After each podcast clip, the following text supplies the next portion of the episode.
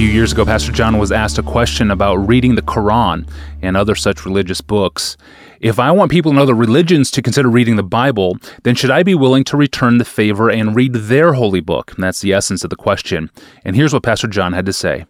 I, I think it depends on how serious they are and serious you are and the kind of person you are.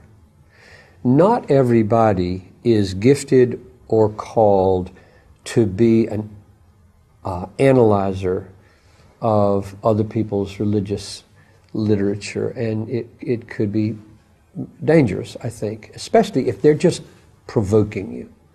But if you've got a serious conversation with an intellectual person, say a professor of Islam or, or just, a, just a thoughtful work colleague who takes their holy book very seriously, and you want them to consider listening to the Bible or reading it, and they say, Well, could you trade? You know, talk about mine one week and yours one week. I think that would be good. If, if you're wired to be involved with that kind of person at that level and they're wired that way, yes, yes. I, I just want to avoid saying, in order to be a credible Christian, you've got to read the Quran, or you've got to read the Hindu holy books, uh, or you've got to read the Book of Mormon. I, I don't think so because. Um, most people, number one, don't have time, don't have the uh, inclinations and the, and the intellectual wherewithal to read all the things in the world. And if you said the only way to have a credible faith in Jesus is to have read all the options and discovered all the reasons for why those options don't suffice, you'd spend your whole life, or at least a big hunk of it, reading all this stuff.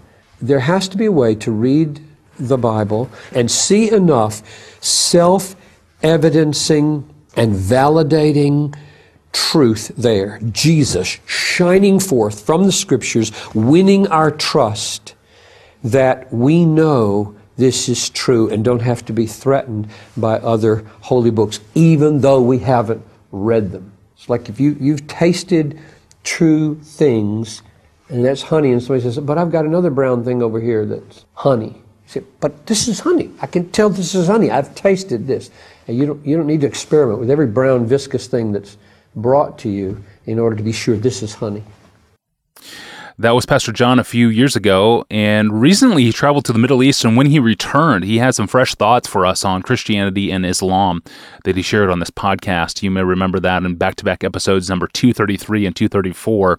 Those episodes were titled Lessons from the Middle East and Muslims versus Christians on the Sovereignty of God. You can find both of those episodes and over 300 others most easily in the Ask Pastor John apps for the iPhone and the Android, both of which are free for you thanks to our faithful financial donors. Thank you.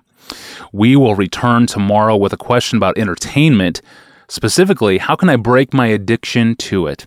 I'm your host, Tony Reinke. We'll see you tomorrow.